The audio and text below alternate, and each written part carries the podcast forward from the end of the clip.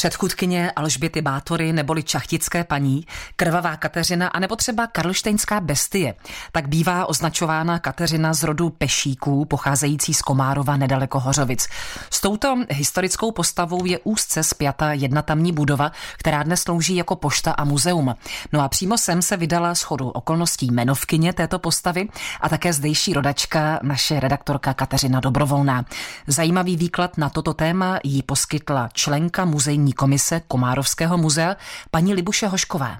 Je to místo, na kterém stávala tvrz. Komárovskou tvrz přestavil na rytířské sídlo Kunata Pešík. Kunata Pešík, jeho manželka Kateřina Zvrdby byli rodiče tajemné historické osoby, konfliktní by se dalo říci Kateřiny. Takže takzvaná krvavá Kateřina se narodila právě tady. Ano, narodila se právě tady. V rodokmenu Pešíků je doloženo toto jméno a je u ní datum 1513. Ale toto datum je zřejmě jenom, kdy je doložena existence, není to rok narození. Kateřina je zmiňována v různých kronikách, v různých pověstech a zejména v románech, protože její osud nebyl zrovna hezký. Jaká byla Kateřina? Se vypráví, že byla vždycky takovou velice aktivní i rozporuplnou osobností dětskou. Ve svých 12 letech prý již měla svoji služebnou a málo která s ní ale vycházela v dobrém, protože byla velice panovačná a vždycky vymohla to, co chtěla. Údajně byla hezká, ale nemáme žádný její portrét, ten se nezachoval. Jsou to víceméně už potom pozdější jenom kresby. Rodina Kateřiny se pochopitelně snažila dceru výhodně provdat.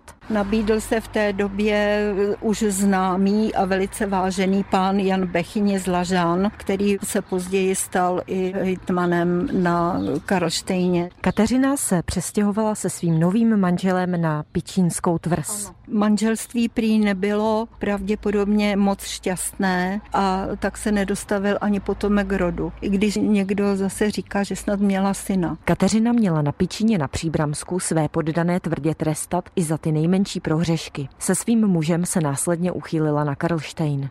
Když přišla na Karlštejn, tak si čelátka Pičínská asi oddechla trošičku. Vypráví se, že na Karlštejně zase ke svému služebnictvu byla velice krutá, že byla a se podílela i na usmrcení několika lidí, němých tváří, koček psů a tak dále. Údajně měla Kateřina snad stahovat některé své poddané z kůže a opravdu je týrat.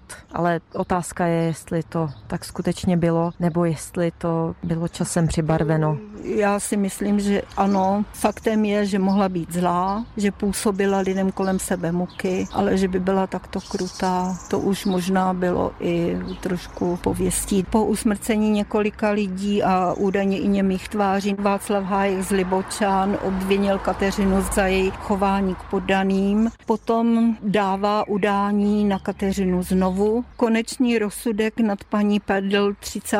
ledna 1534 a zněl provést veřejnou popravu s tětím. Nakonec ale došlo ke změně rozsudku a to na uvěznění ve věži Mihulka na Pražském hradě hradě.